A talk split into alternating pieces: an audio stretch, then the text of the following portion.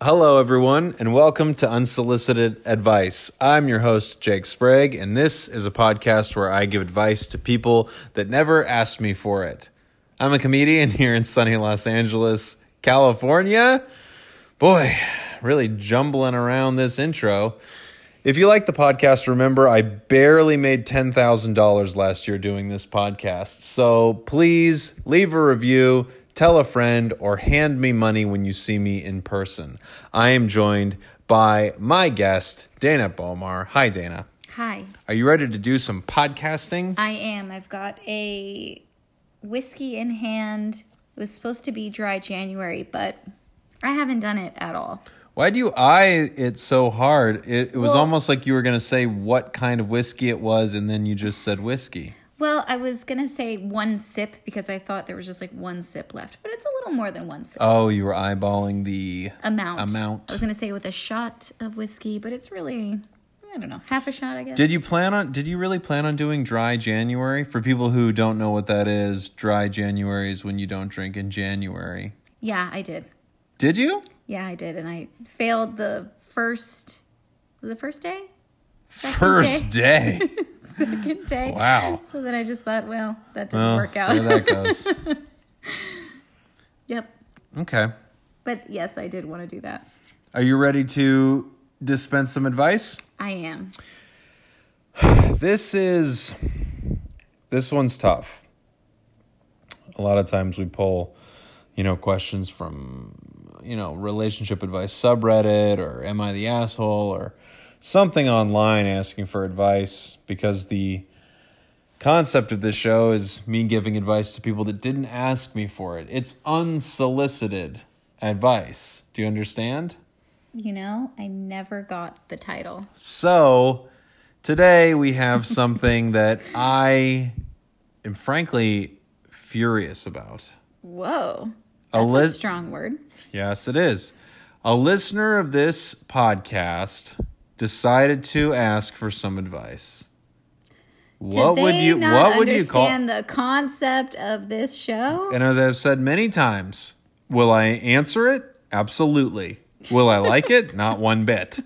So this is some solicited advice. Some change, change the title. I mean, we've got to start a whole new show. Trust me, I looked into it, and it's harder than you think. Yeah. Okay, you ready?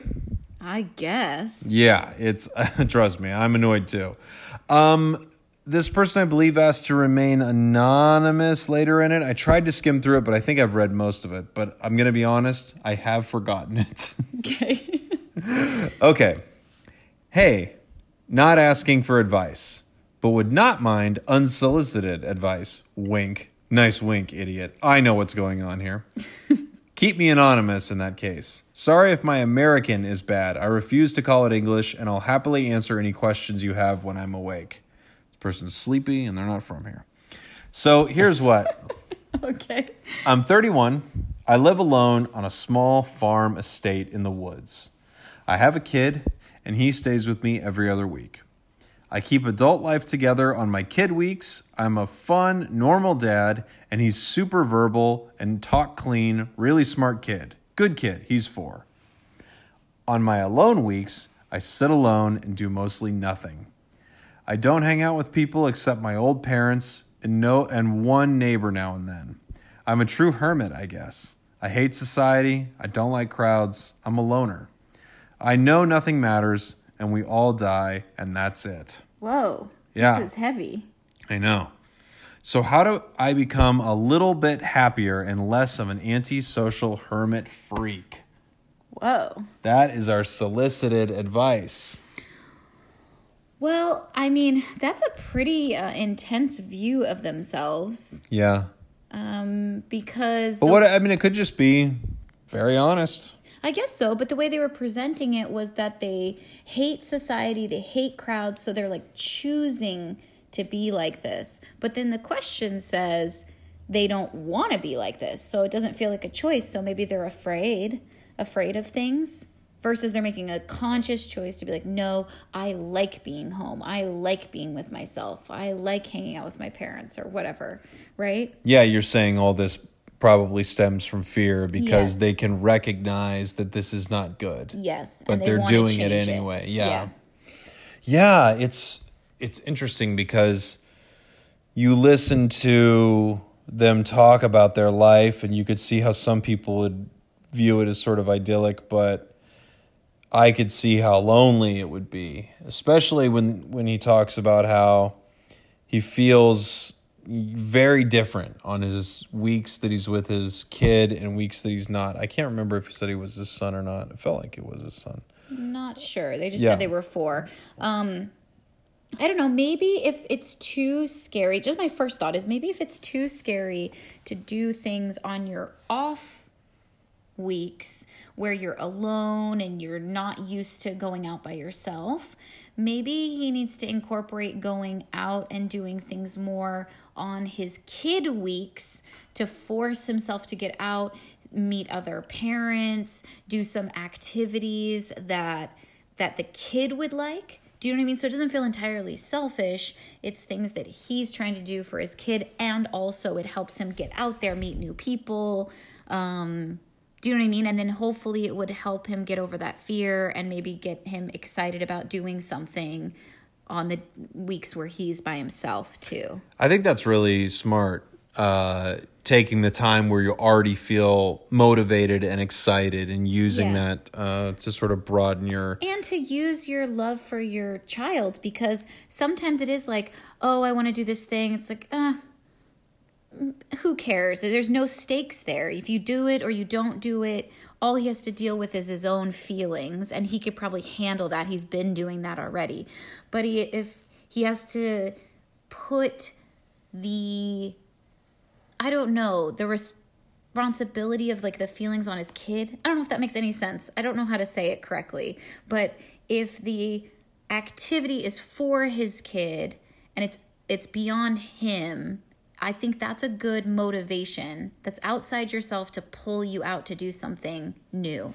Yeah, uh, I think I think I know what you're talking about. Um, something I have noticed is if you are feeling sort of in a rut, a good thing to focus on, because it can be hard to focus on yourself when you yes. feel very down. Yes. It can be very positive to think about how you can affect other people's lives in positive ways. For sure. So, yeah, if you're feeling very down, and he asks, how do I become a little bit happier and less of an antisocial hermit freak? One of the things I think is you can... you can concentrate on other people for sure. and how you can do things for other people, because then it takes a little bit off of you and, oh, I guess I've got to do more crunches because I'm unhappy with my weight, or I guess I've got to, yeah. I need to go and sign up for a dating app. Uh, it's easier and a lot more rewarding, I think, to think about what you can do for another person. Yes, and I think your kid is the biggest one. You know, like the thing that will probably be the easiest one. Um, and you'll probably meet some other people that are going through similar things, that also are parents, um, that you could relate to and not feel like such a freak. Yeah. On the subject of him getting a little bit happier... I know this is small, but outside of the realm of thinking about other people and what you can do in their lives, there are some things I've heard that are supposed to just make people happier in general. And I, you and I have talked about this. I don't even, I don't know if it's been on this podcast, but we've talked about this many times. There's this idea that the simple act of making your bed in the morning is one of the most measurable ways to affect your happiness. I don't know what it is, but there's something about it. Just putting your life together a little bit has a measurable effect on people's happiness, which I think is pretty interesting. Yeah, we've talked about it because you had read, I think, some study and mentioned it. And I have these moments a lot where my mother did things that she really drilled it into us, that it was so important that we made our bed every morning and that there was nothing on the floor. These were like two things that were like very important to her. And you know, obviously as a kid, it was like, oh, she's so strict. It's so serious. And then reading the study later about happiness and how making your bed every morning makes you happy, I was like, ah, my mom was so right. Like she knew, she knew it was important. She just didn't understand why it was important, I think. Like mm-hmm. she probably just did it every day and felt good and wanted to instill that on us. Also, she probably just wanted the house clean, but she knew it was something that was really important. Um, And it does help. It's like a thing that you can, it's like the smallest goal possible, you know, like you can set a tiny goal that you know you can achieve, and you've done something that doesn't feel impossible, yes. you know, or unachievable. And just, it's like a little victory that can help. Yeah.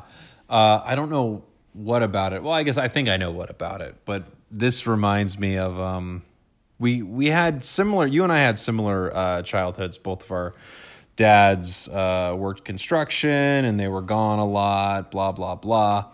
Um, but it, you had a very clean house. It's insanely clean. My mom and, vacuumed three times a day, literally. Wow.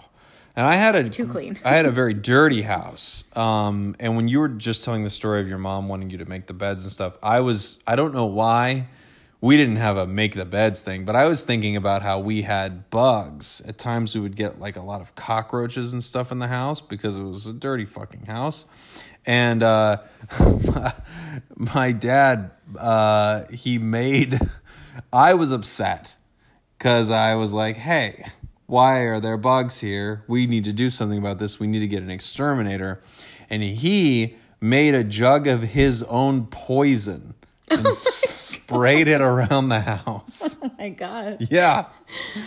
Whoa. Pretty different. Very Between different. Between your family being like, you need to make your bed in the morning, and me begging my dad and him having to make poison.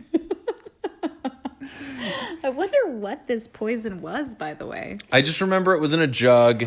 He had it. He kind of had like a big jug. He looked like a bit of an exterminator, but he wasn't. And he had a big jug, and he was kind of going around spraying it, and acting like it was going to work. I don't even remember if it worked. Maybe it did. Maybe it worked. But I just think uh, that's interesting. That's not in the Venn diagram. That's not in the middle part of our lives, because there's a lot that's in that middle part. We actually had pretty similar yes. uh, childhoods, but yes. uh, a little different there. No, I don't think uh, I had to convince my dad to make poison. But, you know, maybe he did make poison and he always sprayed the house. I don't know. He was very handy. Yeah, I don't I mean, actually don't think we had an exterminator until... Like, they have an exterminator now, but I'm not sure if we had an exterminator when I was a kid. Don't remember there being one. You know, one of the main reasons that you might need an exterminator is if you live in a filthy house and nobody cares. Um, That's true. So, uh, coming from uh, a house that was not super clean, I do feel a huge difference when the area around me is clean and less... chaotic. I'd like to take some credit for that, and, and I also feel like my mom needs to take some credit for that, for mm-hmm. instilling that in me. Yeah. But I mean, I'm going to share a personal story. Do you care? That when we met. That when we met. Oh, this is about how you got vagina surgery. Yes. Yes, exactly. You forced me to do it. You said, yeah. I can't be around you otherwise. This is a personal story, but it's important. No, go it ahead. It really explains the dynamic of our relationship, this uh-huh. host and guest uh, business. Yes. It's been going on since the beginning. I did get the surgery. But, you Are know. you still going with the bit? Tell the story. God. How long do you want to go? uh, well, when we first met, your house was crazy and your room was crazy. And I remember thinking that you cannot change your whole house, but your space and your room, you can. Yes. You have control over that space. And I really felt like maybe it's partially selfish and also trying to help you too, but I was like, if I'm going to be around and we're going to be hanging out, it can't be crazy like this. I didn't grow up with, you know, like things everywhere. It just felt, I don't know, it just felt out of control to me. And I remember coming in, and I think it was one of the first things I did was just go through everything, like in your room, throwing things away and organizing things, yeah. and really getting things decluttered and organized. And um, I don't know. I mean, I felt like it seemed really forward, but I think since that day, you really have, not that you couldn't have done it before, but I think it was just like a way of being like, oh, I can live differently than my surrounding, than my surroundings. Well, yeah, a few things. Um, I I never, I don't have a connection to material things. I didn't have a messy space because I thought, uh, this is my mess. I know where everything is. I like it this way. I was just living in a house that I... Uh, I remember it not affecting me as much maybe growing up into up until like middle school, but I remember getting into high school, especially as I was getting more and more interested in girls. I remember really resenting my house, really being upset with my parents, uh, that things were so dirty. Um, so yeah, I... And it does affect things, because I remember even at that time wanting to hang out, and you were so weird about me coming over, yeah. that I didn't interpret. I there was no way I could have thought, oh, he's embarrassed or feels bad about his house. Yeah. I just thought you didn't want to hang out with me. Mm-hmm. And so, I mean, I guess to put it back on this person, if you can... make your space, especially if you're there all the time, a place that is somewhere you love, that you, it is a place you can recharge and it makes you feel good. That is amazing. But if you're sitting there for a week by yourself and you don't want to do anything and the space you're in makes you feel bad, you should actively change that. Yeah, I and totally it's hard, agree. But you should. Yeah. It will change your life. I outside I, of your house. Yes. Um yeah, you don't only want to change your life inside your house, you want to change it outside your house too, because you're a hermit. So, uh well, I wonder if that's good advice for a hermit. Make your house an exciting place to be. I don't know. It's not that it's exciting, but it's somewhere you are proud of, because let's say you did meet somebody out there, you know, and you want to hang out with them more, and this is a comfortable space for you as your home, but it's not a place you would want someone to be, then you're just sort of isolating yourself further. Can I share with you... Uh, I did ask him a question when mm-hmm. I first read this. Uh, blah, blah, blah. Uh, keep me anonymous. Answer my question. Okay. I said, did you used to feel any differently? If so, when did this start? What is a dream for life you have or had? That's just kind of, those were my first thoughts when I thought, if I could ask this person any questions, I was thinking, how long has this been the case, and was there anything that you aspired to do that maybe you're not doing right now? I haven't read this final part. Um, okay. Nah, never felt differently. Though I like to be seen in whatever I think. Though I like to be seen in whatever small crowd I'm in. I know it's weird. Oh, don't. I don't know what he's saying here. Do I like to be seen in whatever small crowd I'm in? What is he saying there? I don't know. Not sure. My dream life would be living alone with my kid every other week, but a bit more social and okay with it. Hmm. Hmm, hmm, hmm. Part of this feels like... It feels like it's hard to... I don't know, because happiness... Um, there's this idea, I guess...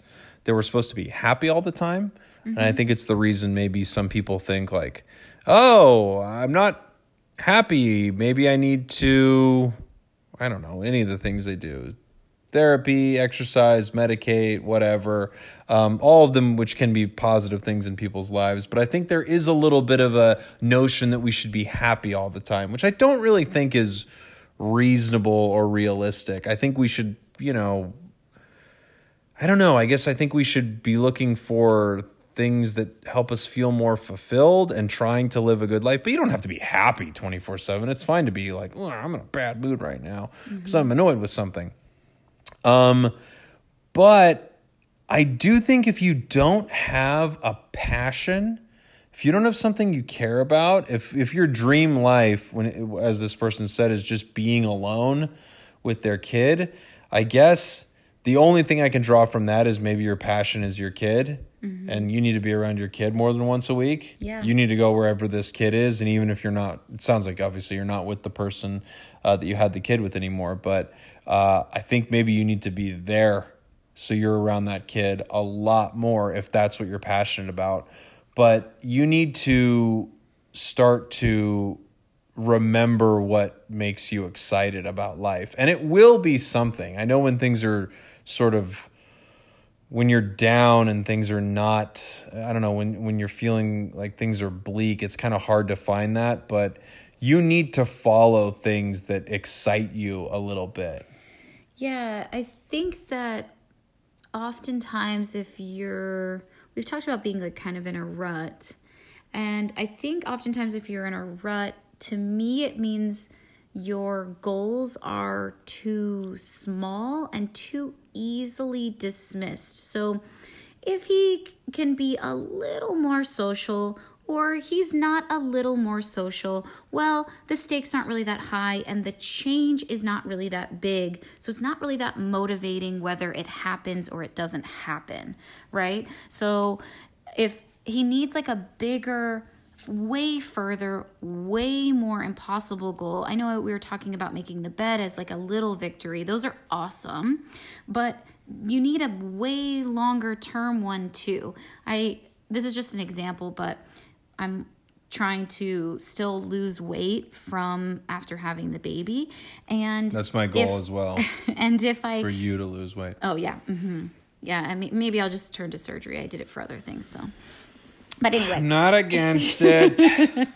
But even with weight loss, if I said that my goal was to lose one pound, well, one pound fluctuates every single day, basically. So on a daily basis, I could either succeed or fail, and who cares? If I ate good that day, I might gain a pound. If I ate bad that day, I might gain a pound. It's sort of like just...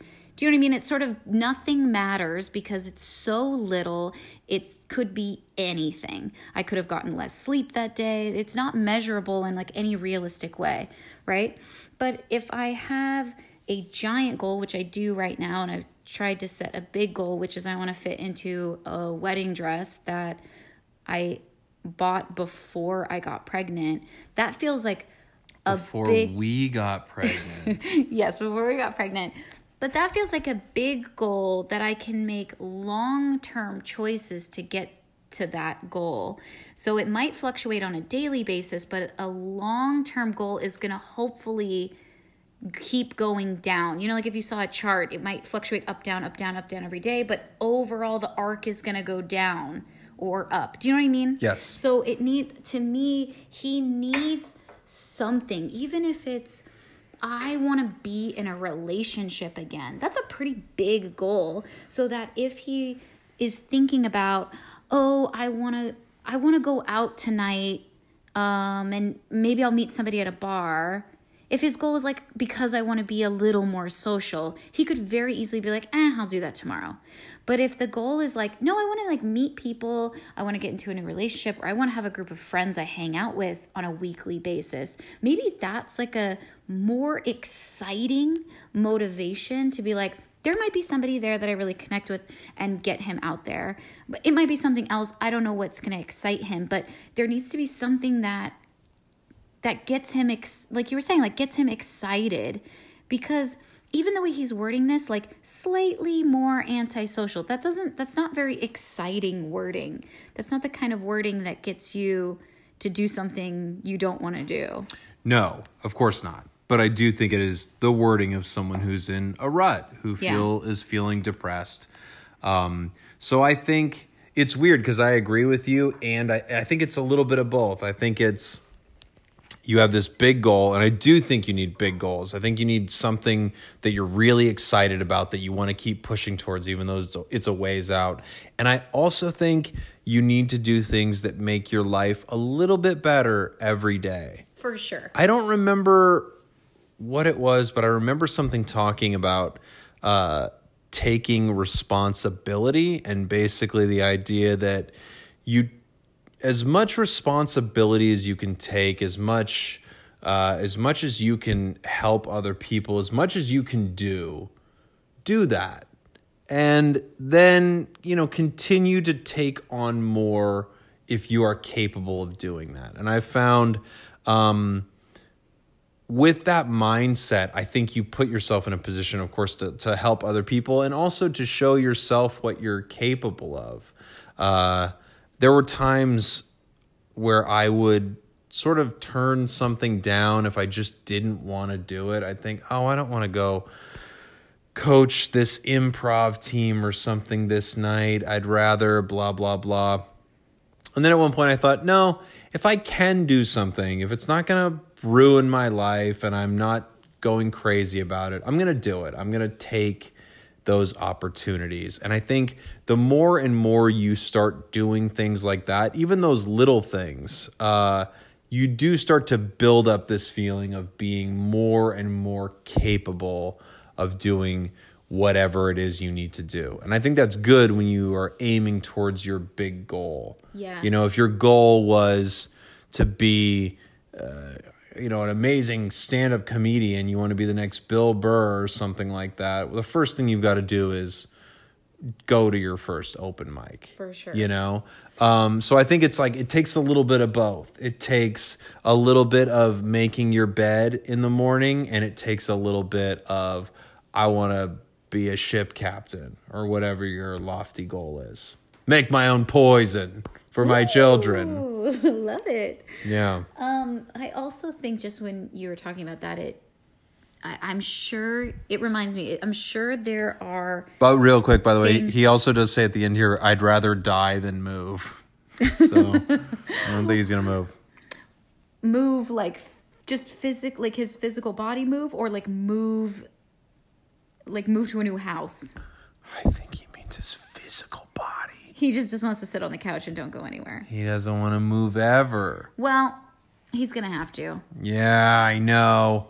Um, the other thing, too, is I'm sure there are things he is saying no to that he should be saying yes to. And I think getting in the habit of always saying yes will really help this person. So every time he's invited to something, every time someone asks him to go do something, it might not be all the time, every day he's getting people asking him things, but he should just say yes, even when he doesn't want to, even when he's afraid, even when he doesn't want to move, even when, like, all those things. He just should get in the habit of saying yes to everything, literally everything. Every time the neighbor invites him to something, um, because might, there might be other people there, uh, don't you think he should just start saying yes to everything? Yeah. His default should be yes for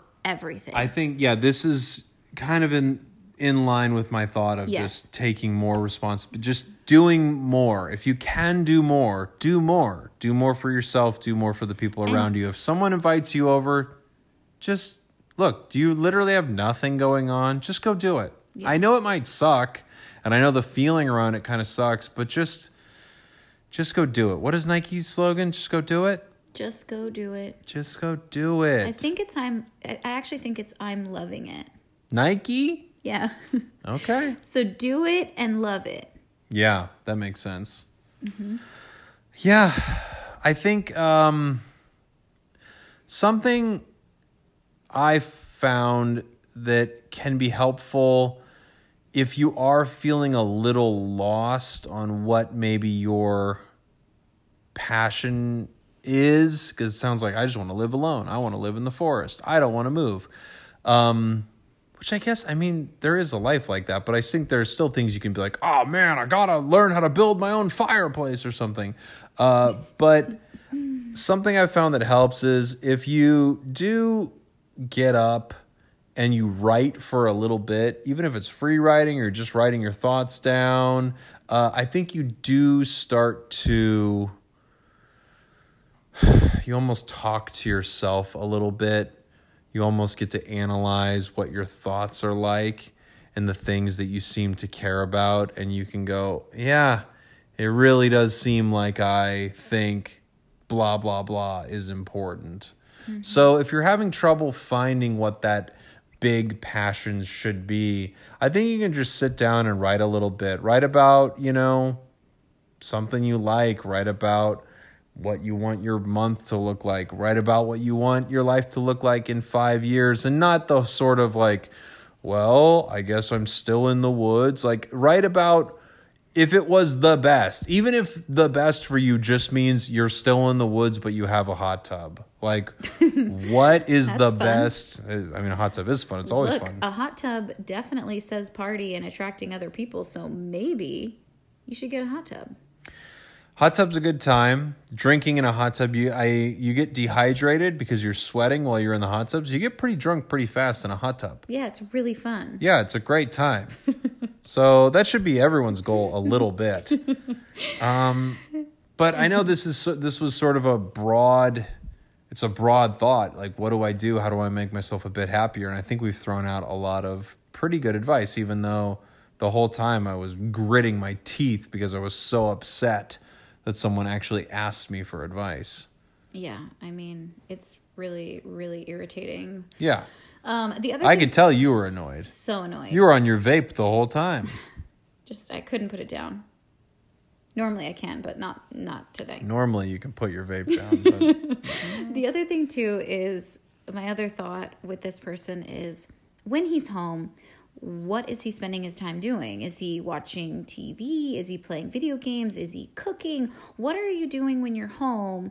Um, are you reading? Are you on social media? Whatever it is, that might be a thing you love, and other people will love that too. You can definitely find people that will connect with you with whatever you're doing. Do you know what I mean? Even if it doesn't seem like a big thing, you know, like if your favorite show is ninety day fiance, which it's ours, um, there's so many people that love that, that you could connect with. And even if you, you know, created like a little group of people that you could talk about it. I don't know. You could do something with uh, the things that you care about, even if they're sort of silly, you know, like a reality show.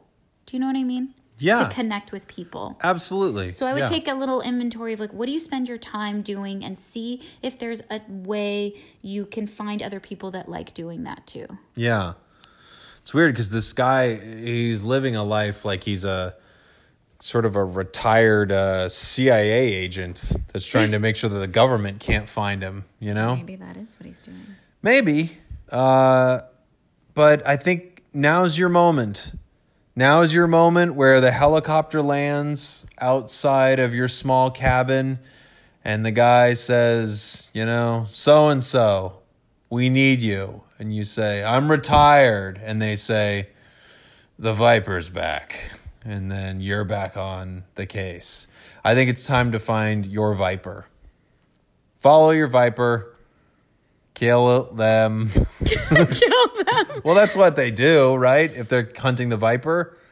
I guess. Maybe this is a lifelong uh, Viper chase that just keeps you going. I know. Well, yeah, if you're doing multiple movies, the Viper won't die, or we think the Viper dies, but the, that wasn't really the Viper, and the Viper was in the government. Don't kill the Viper. Go for a long series of multiple movies, a whole franchise of them. So that, that is, should be the goal. That is our solicited advice. Uh, thank you very much for listening, and uh, goodbye. Bye.